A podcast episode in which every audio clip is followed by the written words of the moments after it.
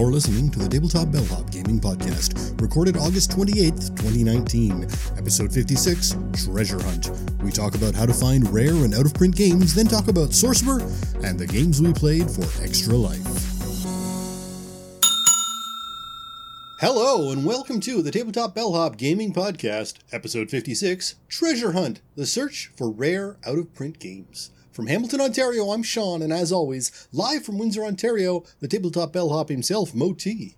I am the tabletop bellhop, your cardboard concierge, the RPG maitre d', answering your game and game night questions and striving to make everyone's gaming experience better. Let me put my years of gameplay, event organizing, and game night hosting to use for you. I'd like to welcome everyone in the lobby here on Twitch. We start live every Wednesday night at 9.30 Eastern at twitch.tv slash tabletopbellhop. Now, today, for our main topic, we're talking about finding rare and out of print games. After that, we're going to talk about Sorcerer for a bit and then get into some Extra Life warm up wrap up. Lots of gameplay to talk about with Extra Life in the mix, so let's get started. We love interacting with our listeners and viewers. Each week, we're going to highlight some of our interactions with you fine folk, We'll share some feedback we received, comments on our content, or maybe some gaming discussions that we've been a part of. We want to share what people are saying, both positive and negative. Because we get better with your comments and suggestions. If you'd like to let us know something about the show, send your feedback to mo at tabletopbellhop.com and or sean at tabletopbellhop.com. That's S-E-A-N. Uh, you can hit us up on social media, uh, everywhere on the web, pretty much any site, any gaming site, any social media site, tabletop bellhop, one word. So, getting to that feedback, I gotta say, it looks like people really dug us digging into RPGs a bit last week because, man, we got a lot of feedback on both the podcast and the blog post. I'm only gonna share a small part of just some of the feedback we got in this past week. Uh, first, I got Phil Hatfield wrote on MeWe to say, I'm prepping to run one shot RPGs at a game convention in October. Definitely an apropos article. Well, thanks, Phil. Now, Dan Homer commented, solid article. Then he also adds, You probably won't get to vent the group, so brace yourself for problem players. Chaotic stupid can be more prevalent in one shots when players don't have the same investment that they would in a campaign. Also, immature players whose parents want somewhere at the con to drop their kids off for a few hours. Bringing in a ringer player or two beforehand can help guide a potentially dysfunctional group. With more complex systems, especially, keep character abilities simple with all references ready for players. And be prepared for ambient noise, especially at a con where you need to shout to be heard. This can be pretty taxing for several hours, so have drinks or even lozenges at the ready. Well, thanks for the additional tips, Dan. Um, there's a lot to break down there, but right now I just want to talk about his first suggestion about not being able to vet players ahead of time and possible problem players. Uh, this is the reason we really pushed and talked about that session chat, right? That that session zero, even though you're playing that day. I really think it's important to use tools like cats to make sure everyone is on the same page. One, once things get started, if someone is heading off track, remind them the pregame discussion and the fact that everyone agreed on things like tone and setting before you actually get the game rolling. Now, one of the things that was interesting, you talked about getting loud. Um, when we were at Breakout, sorry, Queen City Conquest, they actually had something I'd never seen before, which is a fact where people, if the room was getting too loud, would put their hands above their head. And if you notice someone else with their hands above their head, you stop and put your hands above the head, and eventually everyone has their hands above their head, and the gra- entire room quiets down. Once that's happened, everyone starts playing again. That quick reset actually works really well to reset the tone down low so that everyone else is talking at a lower rate because it just uh, ramps up during a con, right? Everyone talking over top of everyone else, and it gets louder and louder.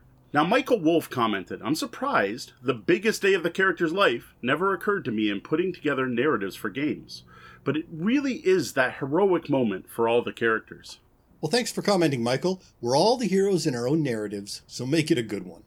Now, Chris Groff a few, had a few other co- uh, considerations for running con games that he can think of. For some players, this may be the first time they have given a game system and or a can setting. Try and showcase what makes that system or setting cool. If you're running a D&D game in Dragonlance, then bring in elements of Dragonlance that are unique. If you're running a Warhammer Fantasy roleplay, bring out those elements that make that system iconic beyond just using percentiles. Try and make sure that all the players get equal time to participate. I really think this point is key, especially at a con. It can be very easy to let some player run the table and hog the spotlight, so make a conscious effort to involve players that aren't as forthcoming. It can be as simple as asking leading questions to a shy player, try and draw them in, but don't make the assumption that quiet players aren't having fun. Basically, it's a bit of a juggling act of personalities, but by keeping everyone engaged and providing equal opportunities, should keep everyone interested. Now, how we doing? About halfway in, 90 minutes or so, depending on your session, take a pause just to see how players are feeling, how they are feeling about the rules or the setting. Are there certain elements they are enjoying and want to play up or downplay? Uh, Mo already mentioned it, but I think it's important enough to highlight it. Action. If things are bogging down or players can't decide on a course of action, throw something at them. Keep things moving. Active players are happy players. Uh, one last thing don't be afraid to give running a con game a shot. It's okay to be nervous. You'll be nervous, some players will be nervous. It's normal and okay. Everyone is there to have fun. Don't sweat the small stuff. If you make a mistake, roll with it. It's all okay. Once things get moving, they just tend to work out. There's a ton of great advice there from Chris. Thank you very much for that. Uh, scene time is one of the topics I actually considered covering in the article, but I figured I'd said enough on the topic at that point. I really like the how we are doing, how are we doing check in. Uh, that's a fantastic idea, especially me- midway through the, the con game. That's a cool idea. And I gotta say, Chris is right. Don't be scared of running public play games, or any games, even games at home. Game mastery may look difficult, and it's not as hard as it looks like it is and you only get better by doing it. Now, Emmett O'Brien commented, I forget where, I think it was on MeWe. Uh, when talking about the X card in Lines and Veils, I like to mention spiders, like was mentioned as an example. A lot of the time, it seems to trigger the idea that these don't have to be life or death issues. That seems to reduce the tension in calling out subjects. Well, thanks, Emmett. So very true. You never know what a trigger for someone might be, from a tiny bug to a nuclear holocaust. Now, Ryan McRae writes, That is a fantastic article, Mo. Thanks for sharing. And I'm going to dig into your site. Can I share this article on my newsletter? Thanks, Ryan. And of course, you can share this article. Um, Ryan's article is the Burn the Tavern Down newsletter, which you can check out at burnthetaverndown.com, all one word.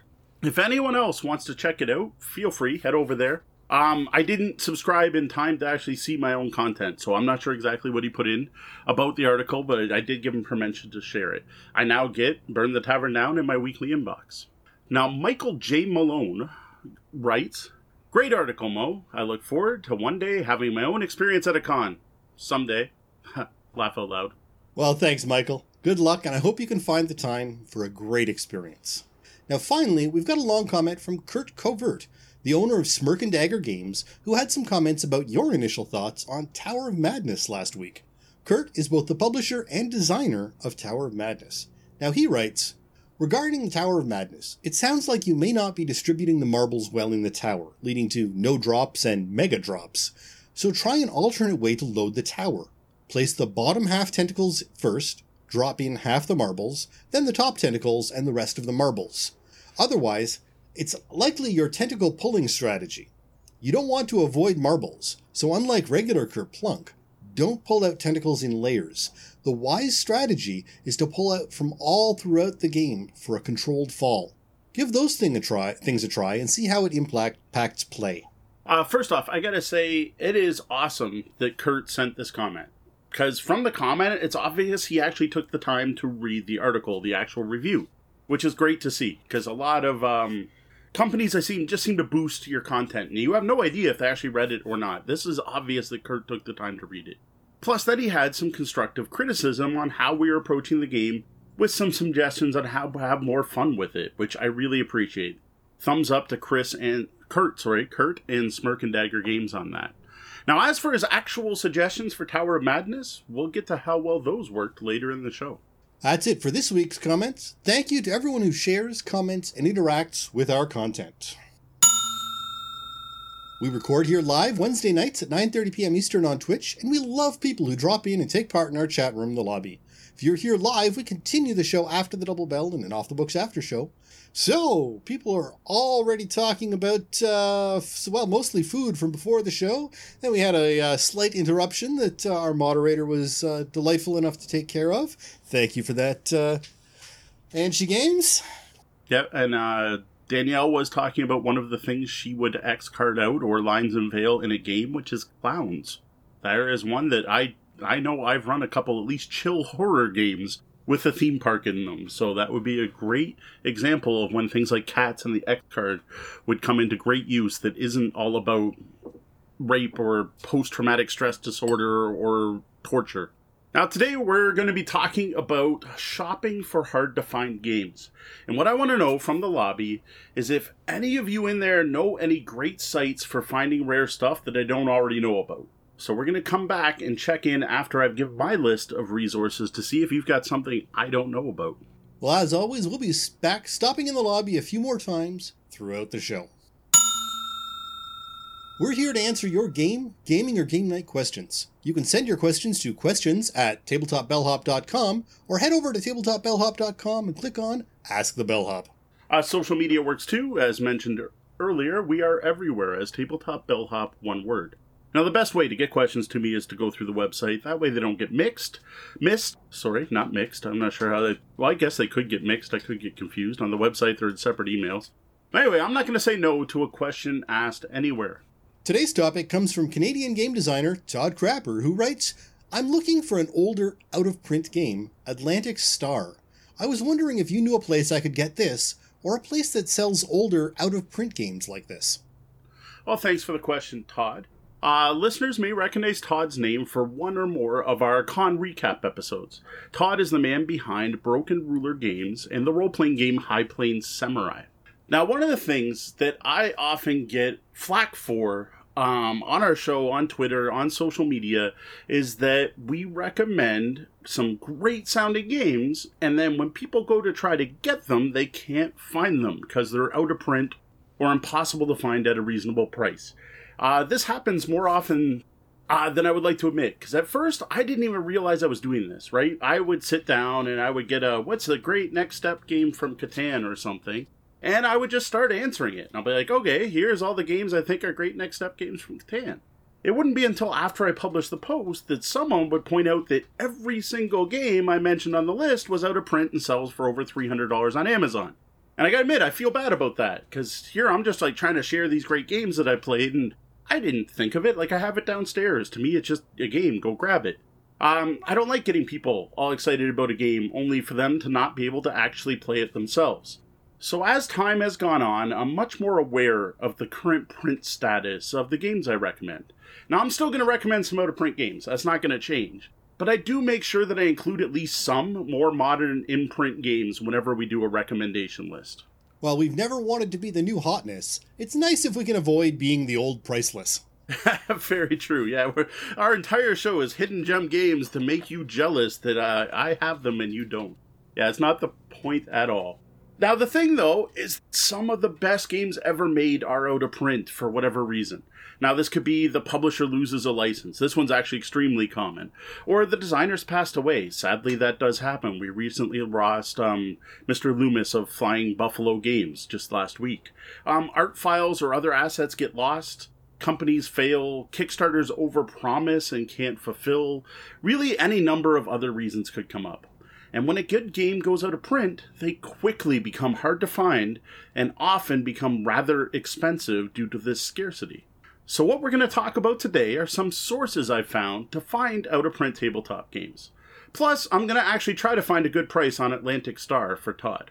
Now, I'm sure a lot of gamers out there, particularly some of those who love some of the older classics, have their preferred ways already. So if we miss something or you know a better way, mm-hmm. let us know in the comments or chat room, and we'll pass on those tips to the listeners as well. Plus, I'm just curious myself. There's some Grail games I've been looking for for a long time that I've yet to find a good price on. So I'm interested in finding a copy of Ghostbusters 2 International, the box set. If anyone's got a good source for that one, I would love to know.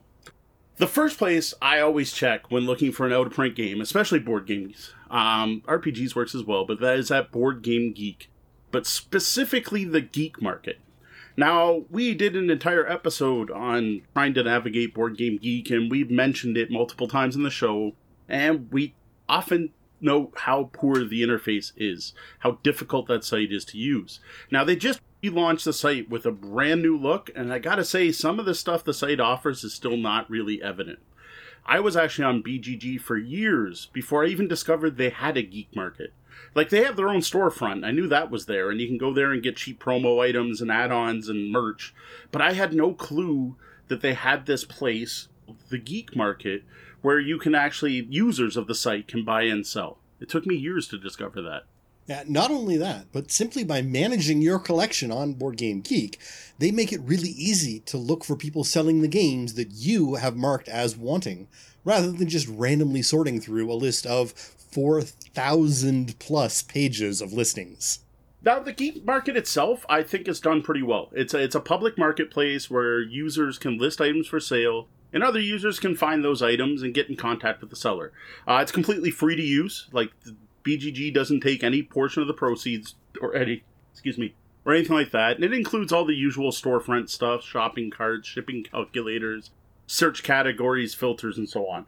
Basically, all the stuff you'd expect to find in a good online store. The only difference here is that you're not buying from a store, you're buying from other users on BoardGameGeek. Now, sometimes those users are actually stores, but most of the times, items on BoardGameGeek I've noticed are actual gamers looking to sell copies of their games. And there are a ton of items up for sale at a given time. And I gotta say, popular games are pretty much there all the time. Like, if it's current in print, you can probably find a used copy on the geek market. Or even if it's a Kickstarter or something that just came out at Gen Con, you're gonna be able to find it.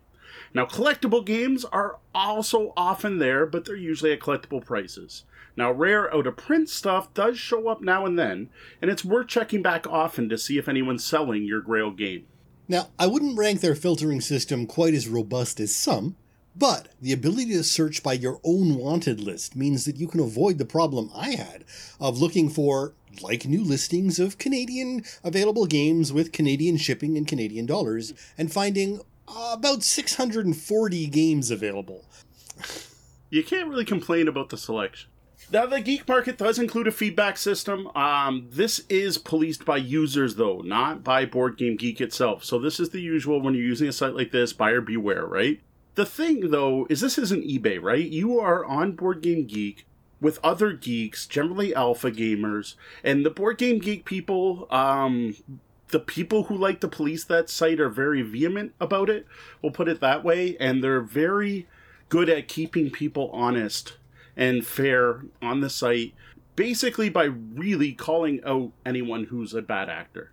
Overall, I gotta say it's it's a really solid place to buy games. Um, both new hotness, hard to find items. One of the things I've noticed is everything I bought on there is an immaculate shape and usually comes in better shape than if you bought it new. Everything I bought comes with card sleeves, uh, component upgrades, or a box insert included. Like people who are selling on the site are proud to sell these games to other gamers and take good care of their stuff. In general, again, there could be people out there that are just going to toss everything in a box and sell it to you. Now, just try and be focused or you'll get lost in the weeds quickly. And then finally, unlike eBay, expect to pay for shipping. Generally, the buyer is the one expected to pay for shipping on Board Game Geek. It's just how it goes. Yeah, the only time you'll see it where it's not is if it's a store selling. And then usually the price are so inflated it's not working. So then I did take a look at the geek for Atlantic Star. I see Danielle is actually doing the same. Uh, at the time, I saw eight new copies for sale. The average price was about thirty bucks. Um, there were a couple used copies. There was one as low as five euro. Now I don't know what the shipping would be at that point. Now, one of the best sources to find hard to find out of print games that is not Board Game Geek and is an actual store is Noble Knight Games. Now, their motto is where the out of print is available again. And it's a fitting model because they have by far the best selection of out of print games on the web. It's pretty much a one stop shop for rare and hard to find games. This includes both board games and RPGs. The thing is, with that selection and the amount of stock they have, Noble Knight may have everything you want, but you may not want to pay the price they're looking for. Uh, unfortunately, it's hard to blame them. When you're t- taking on such a major niche, and especially one that can have some real storage costs that will add up mm-hmm. over time, they have to keep their lights on. I mean, boxes not only get to, need to be stored on a shelf, but you need to have some level of environmental control as well. You can't just throw it in some outdoor locker and, and leave it. Yeah, and everything's actually bagged and boarded as well. At least for like RPG modules, they make sure everything's bagged, boarded, and graded. So right. they do. They take care of the stuff, and that costs money. Now, looking for Todd's game, um, Atlantic Star at Noble Knight. I did see it, but they want fifty-two dollars before shipping, and that's for a used copy. Caveat emptor. Now, if you are worried about getting a new sealed copy of the out of print game, uh, you're looking for, check Board Game Co. One word, Board Game Co. All one word. They have a large section of, as they term it, heavily discounted games. And they are at a wide variety of quality levels. Like, this reminds me of when you go shopping on a bookstore site with all your different fair, good, and make sure you read up what the different things mean, because you want to make sure you're trying to get a complete game, right? Now, to me, the selection at Board Game Co. Uh, never seemed to be quite as expensive as Noble Knight. The prices, though, are way better. Um, and when they do have a game, they tend to have multiple copies of each game, and they often have them at different quality levels. So, say you're looking for Egizia, you might be able to see Egizia new, mint, and fair quality, all at different prices. Uh, another thing that gives them a bit of a step up on some of the other sites is they do offer free shipping on orders over a hundred bucks, and flat rate shipping, even if you don't spend that, is only nine ninety nine in the U.S. Well, it's sad, but these days shipping deals deals can really make or break a sale, especially for those of us up here in Canada with no Han Solo to cross the borders for us.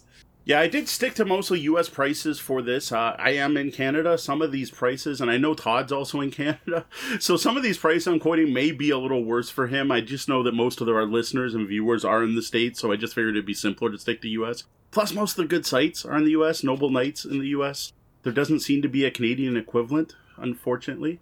Uh, as far as Atlantic Star for Todd, it's only 1874 at Board Game Co. and it's listed in very good condition and complete. And that's looking like one of the best deals we've come across so far. Yeah, because you just add in that 9.99 shipping, except again that's to the U.S. So I don't know what they would charge to ship it to Ottawa. Now I hate recommending Facebook. I really do because I'm not. I, I, have such a love hate relationship with that site and kind of like wish more people didn't use it and use something else. But I have to admit, the Facebook Marketplace has become a great place to find games in your area because um, the marketplace is ge- uh, geog- geographically located and people can set up themed stores basically themed marketplaces. Because like right in windsor we have two that are great for finding board games. One's the buy and sell for geeks group set up by a friend of mine and there's another one called the windsor board game buy sell group. Both of these have been great for actually for me getting rid of games as well as finding stuff that i couldn't find all the time now, along with the Facebook marketplaces, you can also find people listing games for sale on their personal page or in groups. But what I find even more useful on Facebook is you find one of those massive groups with tens of thousands of people in it and jump into it and just be like, hey, is anyone selling a copy of this? I'm looking for it. That seems to work really well. Unlike Board Game Geek, there is much less vetting on Facebook, and the potential mm-hmm. for being scammed is much higher. Now, luckily, there are some great people out there as well, so as long as you take your time and do some due diligence, you can keep yourself safe. Don't rush in for the fastest deal, though. Yeah. Also, many of the people on Facebook are willing to negotiate. You may be able to get prices lower than what you first see. At least trying to sell my games, every person who contacts me tries to get a better deal. So I have to assume many sellers out there are willing to reduce their prices. I now go with listing my stuff higher than I expect to get for it just so I can go down a bit because it seems to be so common. Uh, now we mentioned Facebook, but there is other social media, right? Like I got a long out of print RPG box set for like nothing on Twitter. Basically, I just paid shipping, and all I did was I went on Twitter and went, "Man, I've always wanted X box set," and someone's like, "Hey, I've got that. If you send me shipping, I'll send it to you." I've had the same thing happen actually back on G Plus. That's how I got the Buck Rogers role playing game. Uh, then there's your local Kijiji, Craigslist, buy and sell type sites. Um, I personally haven't had any luck with this, but I do know other people who've gotten lucky and found games on such sites. Now, a general note for any users of Kijiji or online swap markets in general take advantage of resources available in your area for exchanging goods and services safely. Many places now, including police precincts, have set up safe, monitored areas for exchanging goods where you can be sure you're safe. You just don't know what you're going to run into if you drop by someone's random house. Yeah, that was something I saw the last time we were downtown Windsor. That Windsor, outside the police station downtown, there is a, I forget what they called it, but a, a place for exchanging goods, which I'm like, oh, that's pretty cool. Uh, now I did go on Facebook. Um, I did try to find a copy of Atlantic Star. I didn't have much luck, but I didn't go on any like Ottawa trading groups or anything like that. And in general, most of the time, you're gonna put a "I'm looking for," and I wasn't gonna set that up before the show today, so I wasn't able to find a copy for Todd on Facebook or any other social media at this point. Now here's a great one if you go to conventions or have a large local game group, right? If you're in Toronto and the Toronto Area Board Game Society is around, you know, you've got a, a large group, and those are math trades. Now, this is something else I discovered on Board Game Geek. Since joining the site, I've noticed that pretty much every con that's going to have 20 or more people, someone sets up a math trade. Now, a math trade is a trade between a whole bunch of people at once.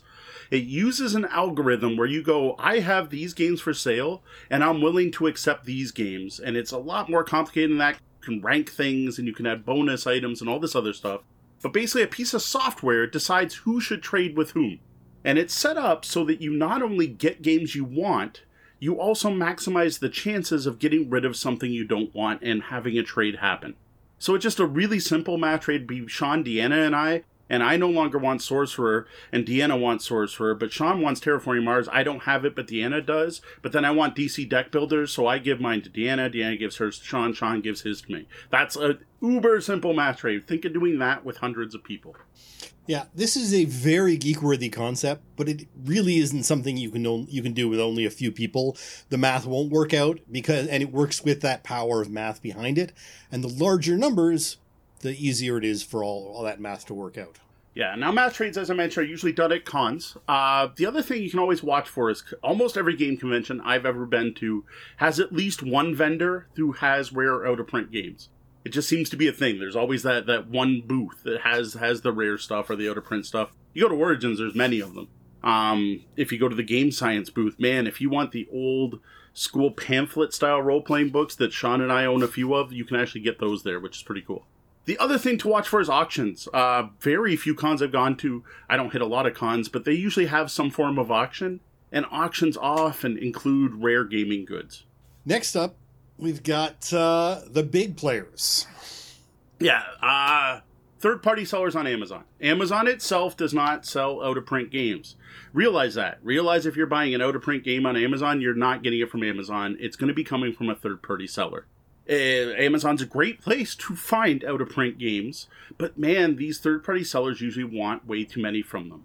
I do, from what I hear, actually, some are like bots that price around and get uh, artificially inflated, is the word I'm looking for.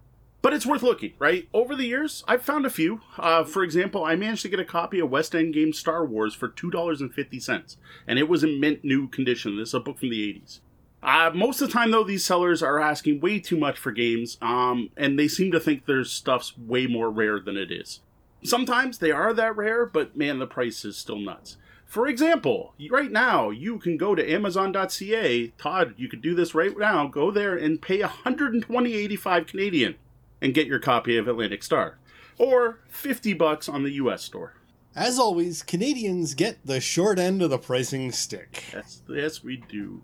And that's without shipping that $50 US. You got to toss that in there too. So the other big boy, of course, is eBay. At one time, this was the place I would go to find out of print stuff.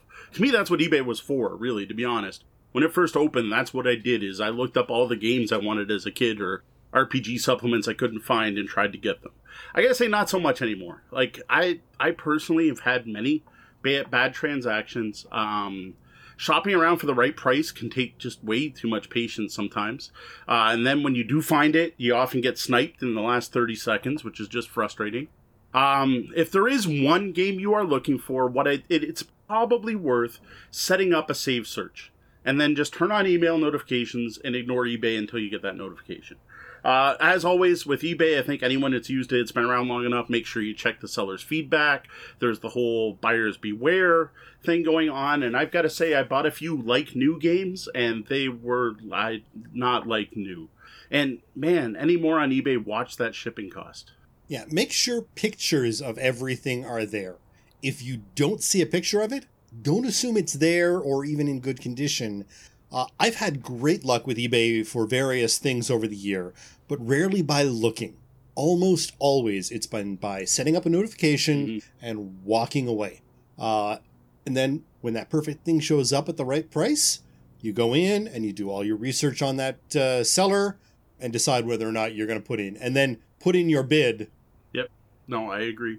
The other thing too is um I w- I don't trust anyone that says the game's complete. I have them list the components because I have had many complete games show up and then they don't have like the dice, and then the person's like, "Well, no, I didn't say it has the dice. You obviously have dice." I'm like, "Yeah, but this is a game with a die with a ghost on one side of it. I want that die." So on. Uh, overall, I'm not a huge fan of eBay. I got to admit, over the, my my opinion on it has changed. Now, taking a look right now, I do see one copy of Atlantic Star for sale. It's coming direct from Germany, sure. Uh, it's only twenty six ninety nine US though. But then you got to toss on twenty bucks shipping. Now, uh, D in the chat room is mentioning watch out for stock photos.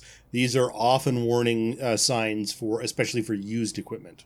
The other one to watch for, which is now becoming unfortunately more and more common, is counterfeit items. There is not a copy of Splendor that has wooden chips instead of poker chips in the game, but you'll find many copies for $10.99 on eBay right now. That is becoming more and more of a problem, unfortunately. So here's one most people wouldn't think of, and you're going to have mixed results on this. This is a site called Abe Books, A B E Books. It's a site that aggregates sales from a huge number of used bookstores.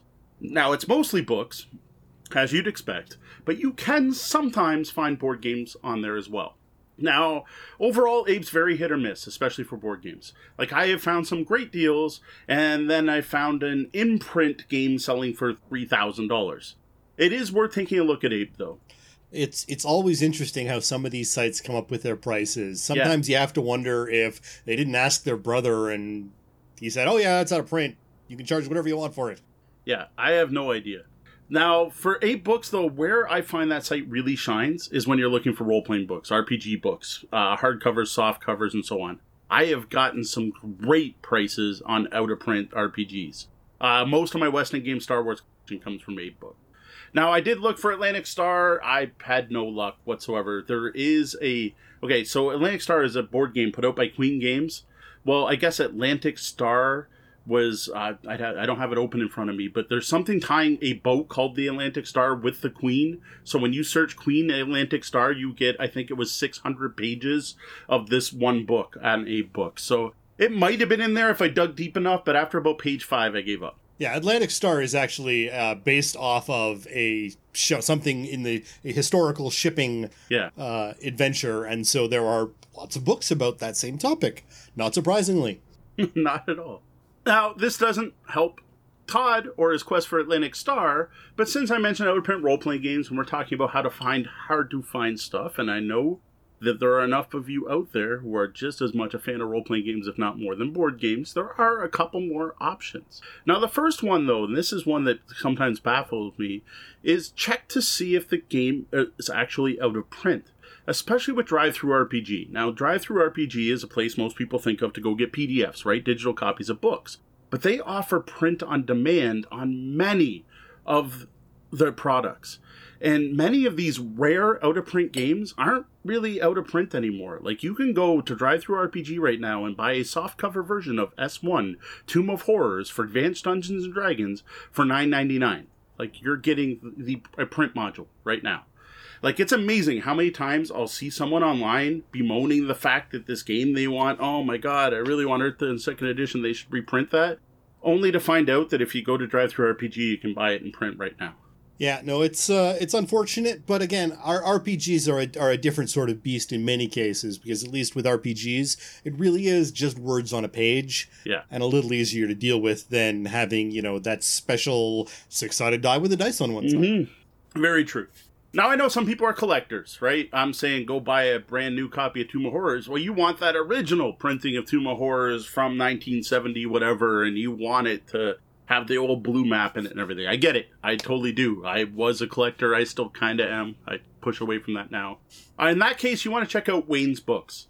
Uh, Wayne doesn't have the selection of a site like Noble Knight, but the prices tend to be better. And he offers free shipping at $50 US and has a ridiculously impressive collection of out of print role playing games, especially if you're leaning towards the big games like Dungeons Dragons, Cyberpunk, um, Castles and Crusades, right? The stuff, the stuff from the 80s and 90s. Yeah, again, RPGs. Another benefit they have is they don't take up as, as much space, uh, and are, depending on how you uh, how you store them, a little less environmentally sensitive than a big box of cardboard generally is. Yep, very true. Uh, another site I was able to find that I haven't actually tried was Dragon's Trove. They seem to be really good for new and out of print role playing games. Now, I've actually not used them myself. And if you're in the UK, I got a lot of recommendations for the Shop on the Borderlands. Uh, I think it was Grognard Files, the podcast, that first opened my eyes to them, but I have heard about them many times from UK RPG fans. So that's also worth checking out. So that's pretty much it, right? There, there's my treasure map of sites I check when trying to find out of print games. Those are my. Uh, Abe's probably the one most people wouldn't have heard of. But I hope I've given you some ideas of some new places to look, and I hope, Todd, I've found you a good price on Atlantic Star. Well, let's check back into the lobby to see if they know of any other places to check when searching for your grail game. Uh, we've had uh, a few people picking up stuff. Uh, we're just sort of finding things just slightly ahead of you in the list. Yeah. on uh, on Board Game Geek and stuff. Uh, Tech was pointing out that uh, he actually asked this same question a few months ago, and you answered him about Atlantic Star, even. Did I? I must have answered him directly. Yeah. That's kind of funny. It, it is a, a 2002 Spiel des Jahres winner, I think. So I got to admit, while looking for the game, I'm like, huh, an old 2002 Queen game. It looks pretty good. I, I know what I should do. I, I, I like Todd, right? I should buy a copy and bring it with me next year to uh, Breakout Con and give it to Todd and be like, "Here, I found you a good price on it." If he hasn't already went and shopped and found a copy himself. Uh, and uh, yeah, it's it's one of those things where uh, Canadians just have it rough. Um, now, one of the nice things about board games, and you and I were talking about earlier in the day, is that language doesn't always matter as much. Uh, yeah. From the pictures I was looking at, the German mm-hmm. version of Atlantic Star is just as playable as yes. the English version. You don't get the instructions, but it's all pretty obvious, uh, and you're just dealing with uh, a few various, uh, mm-hmm. you know, conversions from dollars to marks. Not even that, too. Like, if you go on Board Game Geek, you can usually find English versions of games that are only in German. So, for example, the first time I played Wallenstein, Neil, who's actually going to come up later in the show, interestingly enough, uh, had gotten a copy of Wallenstein, this amazing Cube Tower game from Dirk Henn. Same person who made Atlantic Star. Wow. Hey, we're all synchronicity right now. It's messing with my head. So anyway, uh, had gotten a copy of of Wallenstein, and I got to play it. Now I fell in love with it. Right, I've mentioned many times I love Wallenstein, Shogun, that whole Cube Tower thing. But when I played Neil's copy, he had gone online, printed off copies of all of the cards in English, and glued it over top of his German cards. So he took the components and just glued the English over top because he's not a collector. He just wanted to play the game. So first time I played this game, everything was in German. And one of the things that's really difficult in that game is pronouncing the names of all the cities, right? So we're like Uber Scoober and News Newswaren, and we're doing all this stuff, right? So when the North American one came out, I actually thought it'd be easier. No, they kept all the German names, which makes sense because they're names of cities in Germany. But it was just like, wow, okay, I thought the English version would be a little easier to play. No, it's not. But literally he made the game 100% playable and board game geek is great for that right if there's a game that's only in one language you're going to be able to get the english translation there and if you don't want to be if you're if you're cringing at the thought of gluing things down, sleeves yeah. work just as well. Yeah, yeah. You don't you don't actually have to destroy your copy of a of a classic board game because I know there are probably people out there who are just cringing in horror at the idea of gluing down English versions on top. Do. And uh, there's also things like uh, we talked about DriveThruRPG. There's also drive-through cards. And for pretty much any game that has cards, someone has made the pattern for those cards to be able to print yourself in other languages, uh, which is also used for other things. Like one of the things I thought was brilliant use of drive through cards is someone had made p- money for Power Grid because Power Grid has some of the worst paper money in the market, and everyone knows that. And they made card versions, which I thought was cool. Yeah, now to help out the Canadians, I do have one Canadian site. The problem was uh, their selection. They didn't don't have a selection in my opinion. It's boardgames.ca does have a used game section. And it's kind of impressive, but like you can just browse through it. There's that little there, right? They have Stock Ticker, International Oil Man, um, Trivial Pursuit, Pop Culture, Klondike, Scribbage, uh, Polyectomy, Poly, Polyconomy, which is a Canadian game you'll see at every thrift store you'll ever go in in Canada. You will find a copy of this game. It's the board game of Canada, supposedly. Every time I've been in one, uh, you've got the worst case scenario survival game, Last Chance, Star Trek Seen It, like it's it's Balderdash, but there are 150 used board games available here. But like I don't see anything most hobby gamers are going to want. But probably worth checking out. And again, boardgames.ca is a really good grab of a URL for what is really just an FLGS in Alberta. Yes. Yep. it really so, is. You know, they're just you're they're just an FLGS. Um, Yeah, that happens to also buy used games. It looks like from their local value village, and I'm sure they probably get some dropped off from some of their their, their locals. yeah, no, absolutely. Uh, and, you know, again, it's it's worth checking out your local Yeah. FLGSs to see if they've got anything. Uh, you know, if it's your Grail game, it may not happen, but if you're just looking to, uh, you know, pick up something a little gently used, you might get lucky. I gotta admit, that is one thing I wish the local game stores did was um, commission's the wrong word. What do you call that? Where you you give them the item and they sell it for you and take a percentage. Consignment. Thank you. I wish our local stores sold used games on consignment. I've suggested it to them multiple times. I don't see what they're losing by doing it. You've been in the store. There's lots of room there. It's not like it's gonna take up uh, space that could be with other inventory. consignment is a uh, accounting management problem. Uh, It's you know the only it doesn't it. If you're a consignment store, it's great because your entire business sta- is that way. But if you're not a consignment store, it's a little more problem too. I, I just wish I, I have games I would get rid of, and I like buying used games. I like Yeah. saving money on games. Yeah, no, absolutely. All right, so that's it for this week's Ask the Bellhop. If you'd like to read more gaming and game night topics like this, be sure to check the blog at tabletopbellhop.com and click on Gaming Advice. If you got a question for us, head over to the website, click on Ask the Bellhop, or email us at questions at tabletopbellhop.com.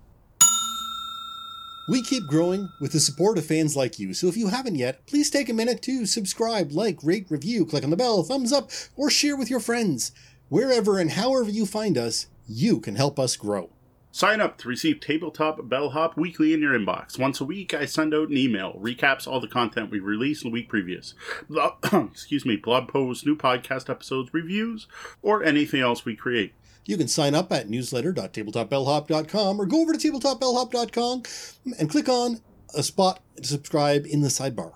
Nope, whoa, mute, you're muted. You coughed and didn't unmute. Nope, thank you. I hit it, but I mustn't have hit it hard enough. As of today, you have exactly one week left to enter to win a copy of Zentico. As of right now, we've only got 400 entries. That's pretty great odds. Head over to the blog at tabletopbellhop.com, click on reviews. There you'll find my review of this abstract strategy game called Zentico. Under the review, you'll see a widget where you can enter to win. Now, for those of you listening to us via our podcast, you got one day left to enter because this comes out on Tuesday and it's going to end midnight on Wednesday, technically midnight on Thursday. But 11:59 and 59 seconds on Thursday is when it's going to end. Um, you got one day left to enter. Use the code rolled up to get five bonus entries. And for those of you here live in the chat room on Twitch, I've just typed out another five entry code into the chat room. And thanks and good luck to everyone who enters. Now, we're trying something new on YouTube. Starting with last week's episode, we're now releasing sections of our podcast onto YouTube as separate shorter vid- videos. We're looking to try and hit that short, you know, under 20 minute uh, or, or tighter market that uh, seems to exist on YouTube for people who don't want to sit through an entire hour and 20 minute show and just want to catch up on some of the specifics within our broadcast. Yeah, part of this was uh, we're sitting there thinking about the fact that someone might want to listen to the show to hear where to find out of print board games. Someone else might want to listen to the show to hear my opinions on Tower of Madness, and then someone else might want to hear what we play every week, and they might not be the same person. And people aren't necessarily going to want to have to filter through the stuff they don't want to hear to get to the stuff they do. But for now, we are going to release the full podcast still on YouTube. Now, if we notice it's not really getting any views, we may drop that. Uh, what I want to know, for those of you listening and those of you in the chat room, is if you do have an opinion on this. If you are going to prefer to consume our media broken up into segments, or if you'd still like us to keep it all together. Uh, we're testing this out for now. We'll see how it goes, and we're going to adapt to how we see basically the, the view show on YouTube for the next couple weeks. Now, this past weekend was our Extra Life warm up event, and I gotta say it went rather well. Uh, we'll be talking about the games that were played in our Tabletop Gaming Weekly segment up next, but what I do want to do now is announce the next step in the road to Extra Life 2019. Come level up with Extra Life uh, the CG Realm on September 24th. Now, this is going to be our big RPG event. Remember, role playing games are tabletop games too. Tabletop games aren't just board games, and we want to highlight that here in Windsor. Uh, this is going to be a big game day in no in uh, sorry, big RPG event leading up to the big game day in November. We're going to have two seating sessions and multiple games being run at each session. The first session will run from noon until 4 p.m., and the second will run from 6 p.m. till 10 p.m. So that is uh, two four hour sessions of role playing games. You're welcome to sign up for a game at each session. Now, in between, there's a little two hour break there. It's going to be time for people to get some food, give the DMs a break, GMs a break. Uh, we're also going to be hosting an RPG book exchange, which is a great chance to get rid of some of those old game books you no longer use and pick up some new games. The cost will be $5 a session and a $2 buy in for the game exchange. 100% of this money goes to Extra Life. Would love to see any of you locals out for that day, and even if you're from out of town, hopefully this is enough time to get you in. And now, Tabletop Gaming Weekly, where we look back and summarize what's happened since we were last here. What games hit our tables? Every week, we like to take this look back at the games we played, any events we attended, and other cool gaming stuff that's going on. You can catch the blog version of this week in view at tabletopbellhop.com under On Our Tabletop. So, as I just mentioned, this past weekend was our Extra Life, uh, was the Extra Life Tabletop Appreciation Day and we considered this our, our extra life warm-up day because we're going to be doing the big thing on november 2nd and 3rd but we also wanted to take part in tabletop appreciation day. So we were at the cg realm on saturday uh, for a full 12 hours. But first we actually played some sorcerer three player the night before the event. Both tori and kat were out of town camping so gloomhaven was off but I was heading down to Windsor for the Extra Life event, so we took this chance to check out and live stream Sorcerer from White Wizard Games. Three player with the bellhop Deanna and I. With three players, uh, we've talked about Sorcerer before. With three players, there is a special mode you have to use. It's, it's called Battle Royal. Um, this mode can be played with three or more players, up to six players though there's only actually enough components in the box to play with four with a core box. If you want to play five or six, you have to buy a second box or some of the expansion packs, which should be in stores actually, I think, this weekend. Now, Battle Royal, you're still fighting over zones of London, but the battle zones are placed between each player. And players can only interact with the zones on their left and right, which actually reminds me quite a bit of uh, Between Two Cities from Stonemaier Games. Now, the setup was straightforward enough though the play order for resolving battles was non trivial to keep it balanced, and it would have benefited from a marker of some sort to help us keep track of the, the turn order in that way. Yeah, we might have to, to go with the uh, drunk board gamers and paint a rock with an arrow on it the next time we play. Um, now, what happens with this game is you're still fighting over the battlefields, but instead of winning a battlefield and it getting destroyed, instead it resets. So all minions at the location are destroyed on both sides of the field. Uh, the zone resets to full health, and the player who won the zone gets one point. And the first player to three points wins the overall match between the three of us. Or if you're playing six, it would be the same thing. The first player to three points. I can say overall it went pretty well. Um, Sean, you seem to pick up pretty good, uh, pick up the game pretty quick. I don't remember any rule problems, though, like you said, it did take us a bit to get those three player battle timing down. I don't even know if we quite had it by the end. Now, I got caught making one mistake that would have made a big difference between Deanna and I, but I don't think ultimately it would have changed the end game result at that point. It was late enough in the game. Now, I do think you picked up the game quick because of your experience with like Magic the Gathering. I think that's because you've played those dueling or, or Keyforge or those other dueling games, I think that really helps with being able to grasp Sorcerer. Now, having played a handful of times now myself at different player counts, I gotta say that it felt a little weird with three players. Uh, for one, there's really no reason to move your troops. Like, I couldn't see any point in moving my troops. Um, and flying was literally useless, so I have a bunch of guys in one of the decks that cost more they can fly, and that means nothing. Um, it also means the rally action never got used because why would you move your troops? But really, like, those were kind of minor. The biggest problem, though, that I had while playing, and I think you guys experienced it as well, was the downtime and the overall game length. Because with three players, whenever two players are resolving one of the battlefields, the other player literally has nothing to do. Now, they probably care who wins, but uh, you can't influence the battle at all. It's not like you could spend your Omen tokens to cause people to re-roll and stuff like that. Now, I gotta say, I don't think it was terrible downtime, but it did mean, at least the game we were playing, that that third player tended to pick up their phone and start doing something else. I can only imagine how bad that could be, though, with four, or five, or six players.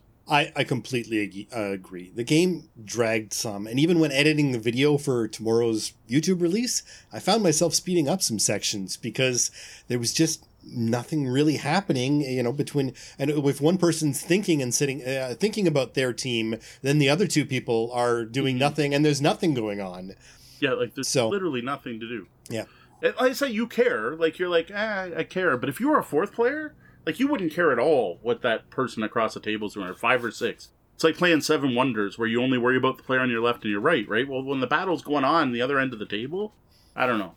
Now, as for the overall game length, I took us three hours to play a three-player game. Now, that's more than twice as long as our usual two-player games player games have been taking. Now, I do have to admit, and Deanna said the same thing, it didn't really feel like it took that long, so I guess that's good. Like, the game's engaging enough that we didn't really notice the hours pa- passing, but just for a that style of game, right? The dueling card game, I, I think fast paced. And I gotta say, I can think of other three player three hour games I'd rather play, or two one and a half hour games I could play in that same time. And, and I think part of the reason that this game wasn't as painful was that the three of us just don't get to sit down and play any games that often. Yeah. Uh, if we were playing together every week, I don't know if it would have been as bearable to have uh, sat through for that for three weeks. I could see that. Now, at this point, I gotta say, I, I can't recommend Sorcerer at three players. And I'm sorry to say, I'm not really interested in ever trying Battle Royal with four, five, or six. Like, no, I, I'll turn that down. Even for review purposes, I, don't, I, I can tell you it's not going to be good. I gotta say though, uh, like this is I'm I'm bashing on Sorcerer here, but actually overall though I still really do like the game. I think it's a fantastic two player game, and I even liked it playing teams, which was cool. But just no, not three. I I think I've had enough of that. Yeah, absolutely. The lack of focus and ease of distraction when some of it just doesn't matter to you. Uh, yeah. The lack of importance of some of the basic gaming elements like flying just makes this an irrelevant game mode to me. I can't see the purpose of it. I mean, I, I understand that they wanted to have a larger group format, but uh, unfortunately, I think you've got a really solid two or team player game. Mm. Stick with it. Hide the fact that you you tried this battle royale and if I remember from the last time we talked about Sorcerer and you'd looked it up on Board Game Geek, I think the the majority of players seem to agree with us on this one as well. Yeah, they call it two player only. They don't even mention it higher, and probably because of the battle royale, and and the team is just considered two player basically. Yeah, Deanna's saying right in the chat right now too. It's it did overstay its welcome. Like it was for, fun for the first third. Okay, I didn't think it was quite that bad. I would say about half of it, but so, as I mentioned at the top of the segment, and the segment before this past Saturday was our Extra Life charity gaming event, our first one, our first step on the road to Extra Life, or our first stop, I guess, on our road to Extra Life. Uh, we were at the CG Realm, all three of us, and we gamed for 12 hours straight, probably a little bit more than that if you count setup and not. Uh, Sean was down. We streamed the entire thing on our Twitch stream. We sold baked goods and coffee, kindly donated by the Coffee Exchange cheat jars were out. Uh, things seemed to go good, and we raised over 200 bucks. Now, while we didn't get a large group checking in online, it was good to see a face here and there checking in. As much of what we were do, uh, as much of what we were doing was testing ideas and methods for the big stream in November. Yeah, which I think we're still going to go forward with. That's something we, we talked about wondering, like, because we did. We had viewers throughout the day, but we didn't have a big rush of people. Uh, as for the physical event and the store that day, the crowd was a good mix. Uh, there was a mix of regulars and new gamers. I'm especially happy to see the new gamers. That's something that, that I, I love to see. Uh, plus, it's good for the store, good for the event. Um, I got to sit down to a bunch of local gamers I hadn't met before, which actually doesn't happen that often. Um, I tend to know most of them. There was some new people there, which was cool. And I got to say, I think the event overall even if we didn't raise the money we were hoping to, I think it was great for getting the word out about the other events. And almost everyone I talked to had looked at the roadmaps we had on the table and were getting excited about future events. Like I had people saying, you know, I took the day off work for this and I'm already booked off work for November now. So I think that was the the big win for this event. Yeah, there are a number of other events. So be sure to check out the Road to Extra Life details, both here checking in with uh, uh, the podcast and on the websites, both tabletopbellhop.com and windsorextralife.com as we move towards November. Now, getting to some actual games I played, um, I started off the event. Ryan Percy was there, and man, he was begging me to play Tower of Madness, and I really wanted to show off Tower of Madness. Now, if you remember from our announcement section back at the top of the show, Curt Covert had some tips for me to try the next time I played the game, so I made sure to use these when we play. And I gotta say, well, I of course he knows what he's talking about. It's his game, but they did make a difference. Uh, I've now finally seen a game where a player's gone insane. I've even seen a game where two players have gone insane. I've seen people use the insanity cards, and I've actually seen it where players are converting spells into discoveries and turning the spells into points. And I've even had a game where the players won instead of Cthulhu destroying the world. This one got played a few times over the weekend, and it was fun to watch people sitting down around it and just sort of enjoying the, the theme and the and the components of the game. Yeah, it's definitely still the table presence on that game. I swear everyone that walked in the store walked by that table and took a quick look at that game. Gameplay was better. It definitely was. Uh, the biggest tip I found based on Curt's words were to tell players to draw tentacles from all over the place. Don't try to play safe. You don't want to remove the bottom layer and have nothing happen because uh, that's what's going to happen. The way you seed the marbles is they're sitting on the top ones. Um, you want to make sure you start near the top in the middle. Uh, the one thing we did notice over the game is, man, if you want a, mar- lot of marbles to find the diagonal horrors seem to hold up the most marbles pulling those out almost always resulted in either uh, marbles falling or at least a shift in the marbles. Uh, though the one thing that I was surprised didn't help, that I really thought it would because I tried this twice, was taking the green marbles, which are the Cthulhu ones, and putting them in last.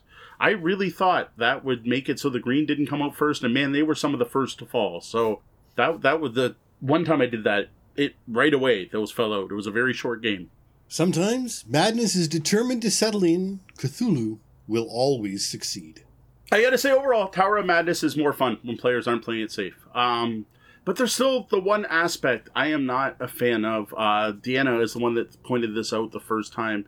Still feels this way is that when you succeed in an investigation, but don't have a high enough discovery total, like that's just boring. Like, like you win, right? Because you succeeded, but you get nothing. Like it, it's like the most boring state. It's almost as bad as like a miss a turn. Like, yeah, you got to roll the dice, but you get nothing for it.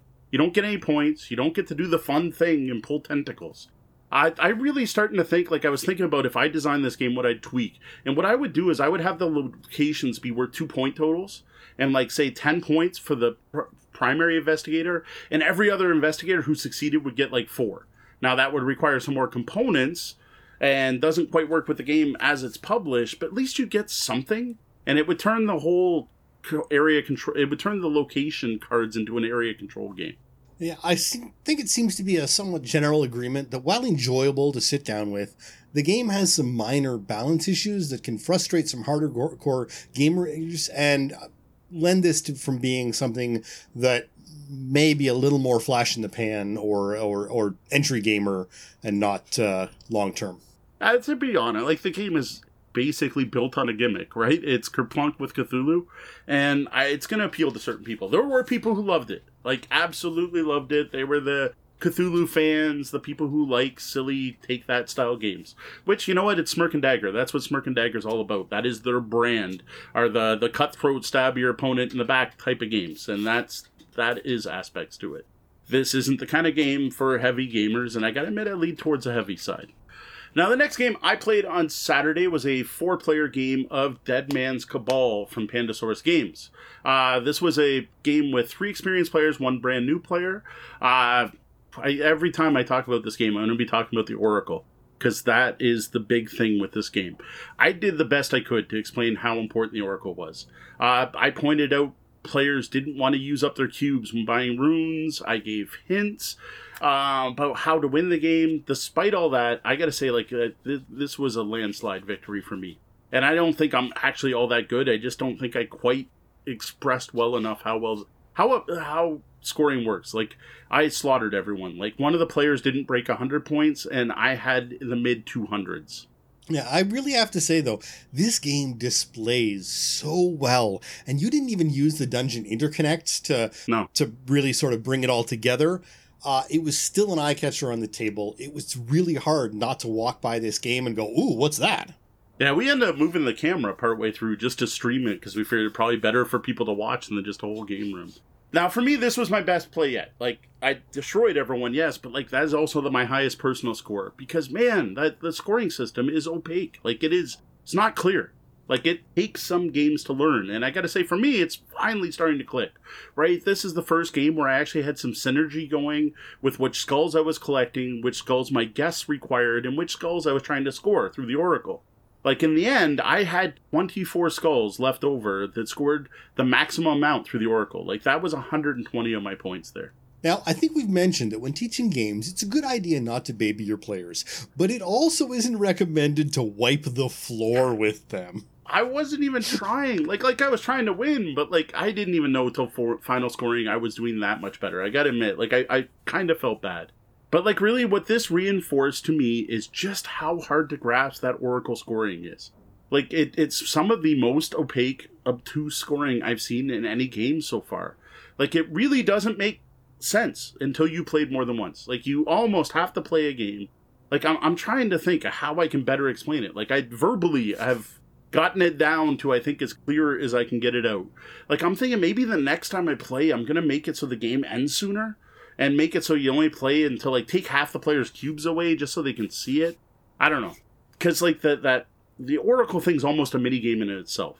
And speaking of mini games, I thought this was uh, pretty appropriate. One of the players, Ryan, who was the first time he played it, felt that the entire game actually felt like playing three or four different mini games at once, while still trying to keep track of an overall goal, which was the Oracle.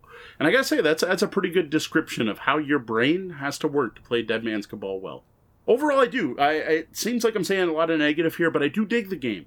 But man, that obscure requires system mastery to do well level makes me worry that in this era of one and done board gaming where people play a game once and then move on to the next thing, I don't know if Dead Man's Cabal is going to be around much longer. I have a feeling it's going to get left in the dust just because it doesn't have that big wow factor the first time you play. Well, I think for some, the unique and amusing theme might keep it going for some time. But without that buy in, I agree. It's in a crowded space right now. With its weight, it's a 3 out of 5, and its playtime of 90 minutes to 120 minutes. That is a very, very crowded and competitive space right now for games. Uh, there's a lot of them out there. And, you know, if it's not, if, if you don't have that, uh, oh, I love the look of it, hmm. why go back to it? just doesn't have that initial bang, right? Like uh, it's it's really hard to sell any game on the market right now. That's like you got to play it three times to really enjoy it. Why would I play this three times when I can play three new games, right? That's, like that's that's, that's kind hours, of the mentality, right? You know, it's you know you've, you have six hours of your life to learn the game. Yeah, that's that's a tough. Uh... Yeah. Now I gotta admit I like it. I think it's worth learning, but I like those style of games. Wait three is a nice, good minimum for me to really enjoy a game. Uh, speaking of heavy games and games with high weight, I was really pleased to see Neil Hilmar out at the event Saturday. Now he's one of the locals that really digs heavy games. Like he's he's the military war gamer, the guy that's into six to twelve hour euros. Um, he likes his heavy games, and it was cool to see him out to a public event because he's one of those gamers who sticks to his regular game group that tends to get together Saturday nights. Neil brought a bunch of games, um, of which we decided to play Teotihuacan because he had the hot new expansion, the late pre classic period. Now, I played my copy of Teotihuacan a handful of times, uh, including teaching it at Queen City Conquest.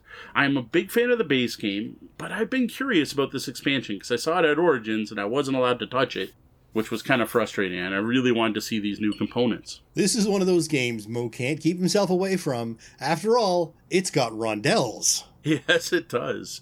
And it adds something else I love, which I'll get to in one minute. Uh, the late pre-classic period comes with a bunch of modules. Uh, it's people call this a spiritual successor to Tzolk'in because the same designer, similar theme. Interestingly, the expansion for Tzolk'in is very similar to the expansion for this and adds very similar types of modules. It seems like something the game designer likes. The main thing, one of the biggest things that this expansion adds are tribes or gods. As far as I, I haven't read the rules.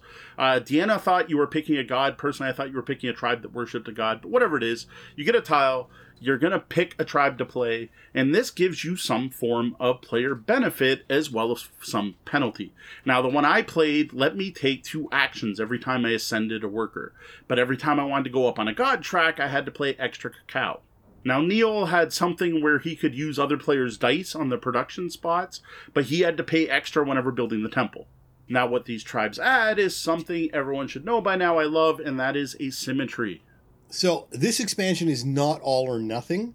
You can pick and choose what you want to add into your game, which I think, especially for this particular game, is a really important detail. Very true. Yeah, all of these are separate modules, and I'm probably going to miss some of them. Again, I didn't read it. Neil set it up. Uh, as far as I know, he threw everything into the pot. Um, the second one, or second module, or whatever we used, was two new worker placement spots. And what it replaced were the original spots for building the temple and painting the steps, which were a huge part of the base game. What these did was change it so the value of your dice that land on the space matter, which is a big difference because before all that mattered was your number of dice. And you now have to have higher dice in order to build the upper levels of the temple. Now, what I liked about this is it slowed the game down because every game I played of the base game ends because the temple gets built, not because the time runs out.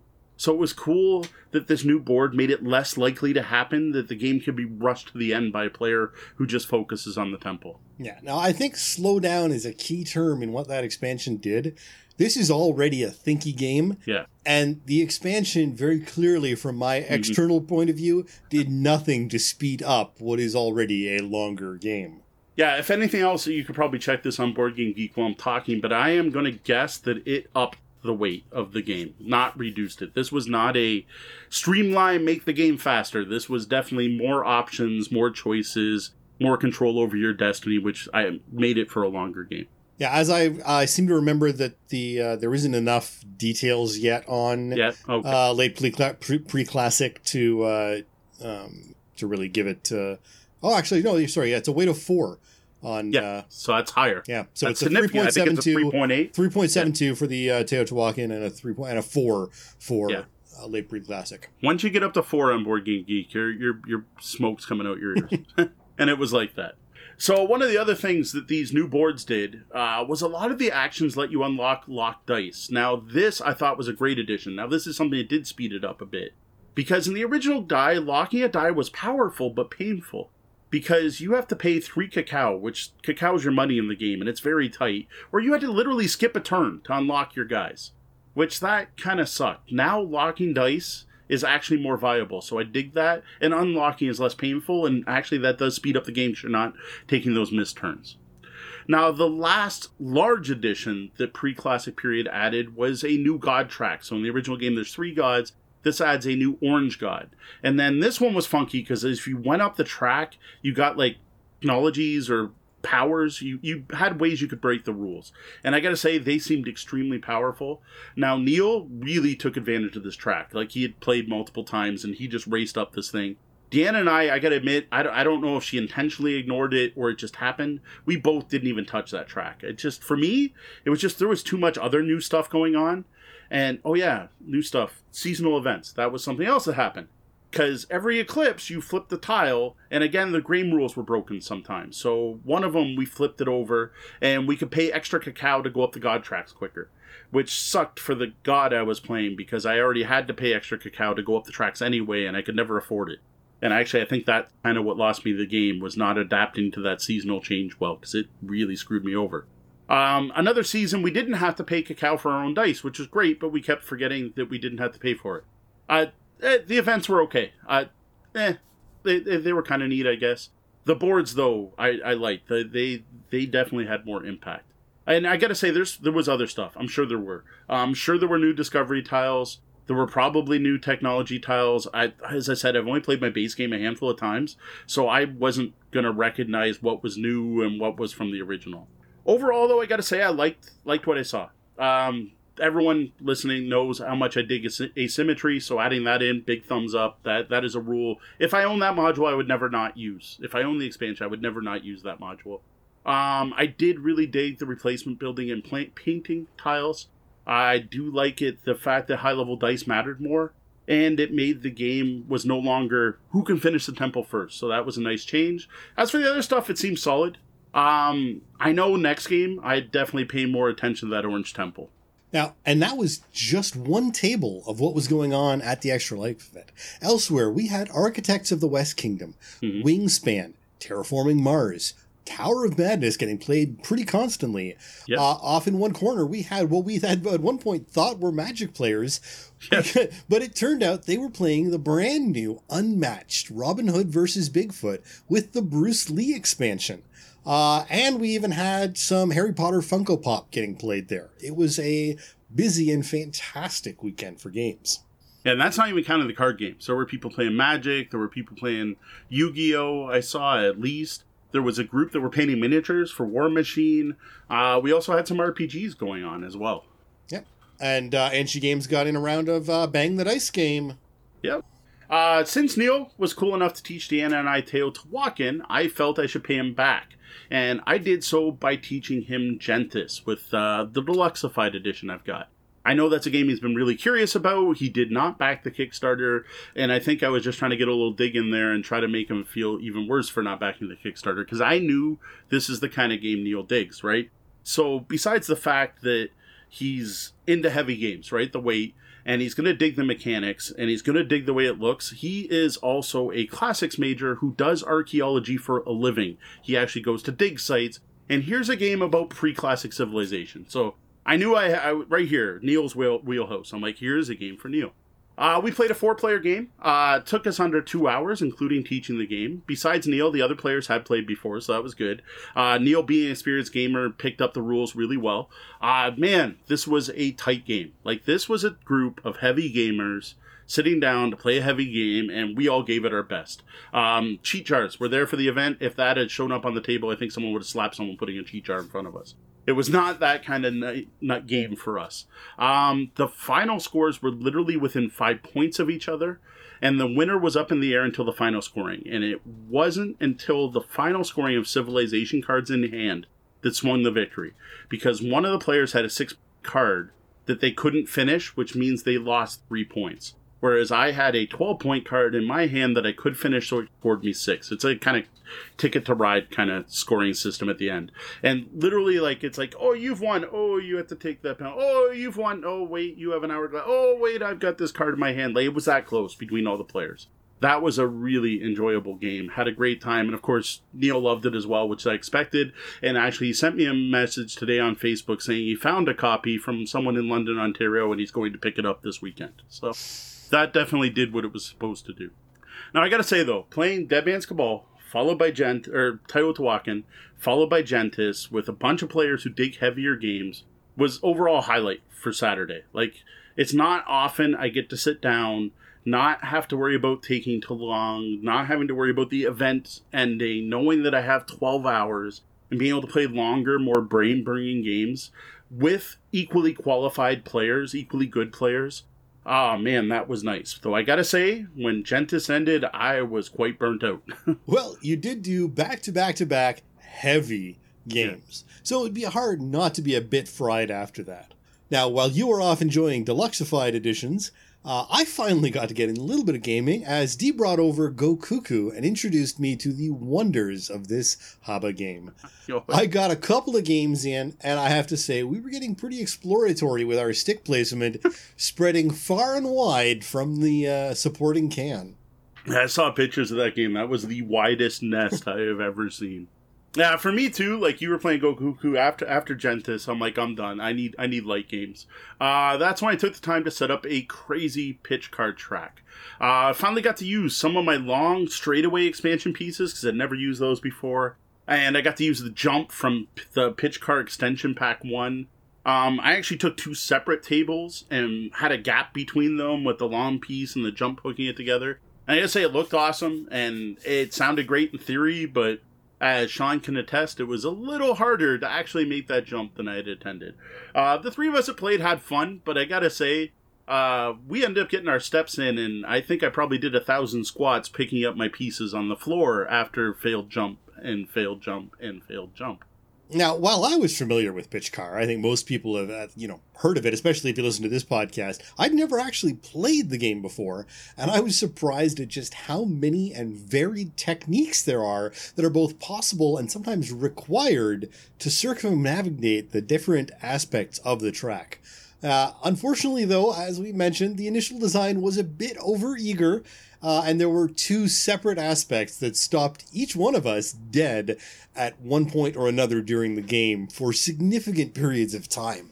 Uh, both both the hill upwards and the jump mm-hmm. uh, proved to be significantly more difficult than I think anyone expected going in.